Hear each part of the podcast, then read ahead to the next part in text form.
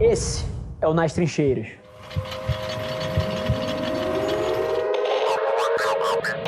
É, saí da faculdade com 23 anos, fui trabalhar na empresa do meu padrasto, que era no, no, subúrbio do Rio de Janeiro, ali. No subúrbio do Rio de Janeiro tem um bairro chamado Bom Sucesso, que é na Vila da Favela da Amarela. Meu padrasto tinha uma, uma, pequena, uma pequena manufatura ali, uma empresa que importava tecnologia para revender aqui no Brasil. E eu entrei ali, empresa super pequena mesmo, 6, 7 funcionários, 20 classe média, média brasileira. E aí, cutting a long story short, eu entrei na empresa em 2014. De 2014 até o final de 2018, a gente levou o negócio que ele tinha, que já tinha 33 anos de idade, é, de 2 milhões de faturamento para 40. E nas costas das redes sociais sociais, da internet, de conteúdo. A gente, se, a gente se tornou meio que um grande publisher do, do nosso meio. É, e durante dois anos também eu bidei todas as palavras, todas as palavras-chave do Google sozinho antes de qualquer competição entrar. Então, foi ali um pouquinho que, que a gente cresceu o negócio. Era muito na época que todas as plataformas estavam saindo da priorização do desktop para o mobile também, e conteúdo estava ganhando muito protagonismo. A gente surfou de braçada nisso durante quase, quase cinco anos sem ninguém mais. Final de 2018, eu saí da empresa família, abri uma empresa, empresa de marketing minha, que tinha o meu nome, chamava Avelar. Cresci do zero para quase 200 pessoas em dois anos, então de 2019 até o final de 2020, com muito foco em, em SMB,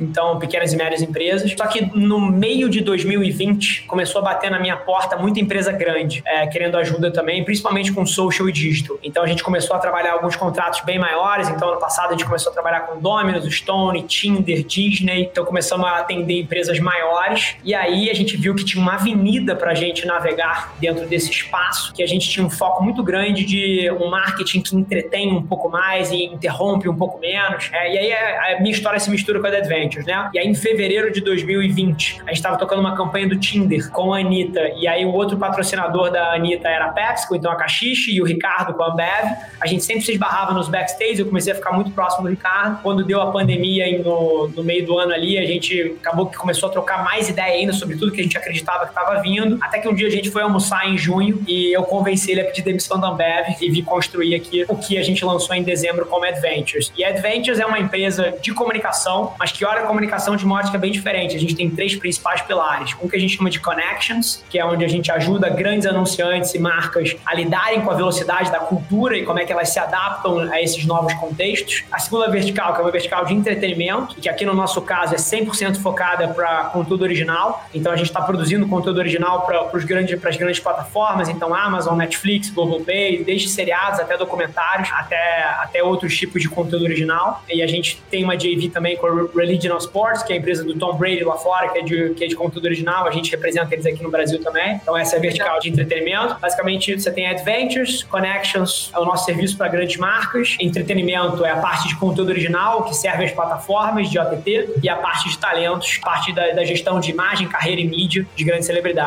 Então, meio que essa é Adventures, estamos crescendo pra caramba, somos quase 450 pessoas já. Essa é um pouco a história, isso tudo tem dois anos.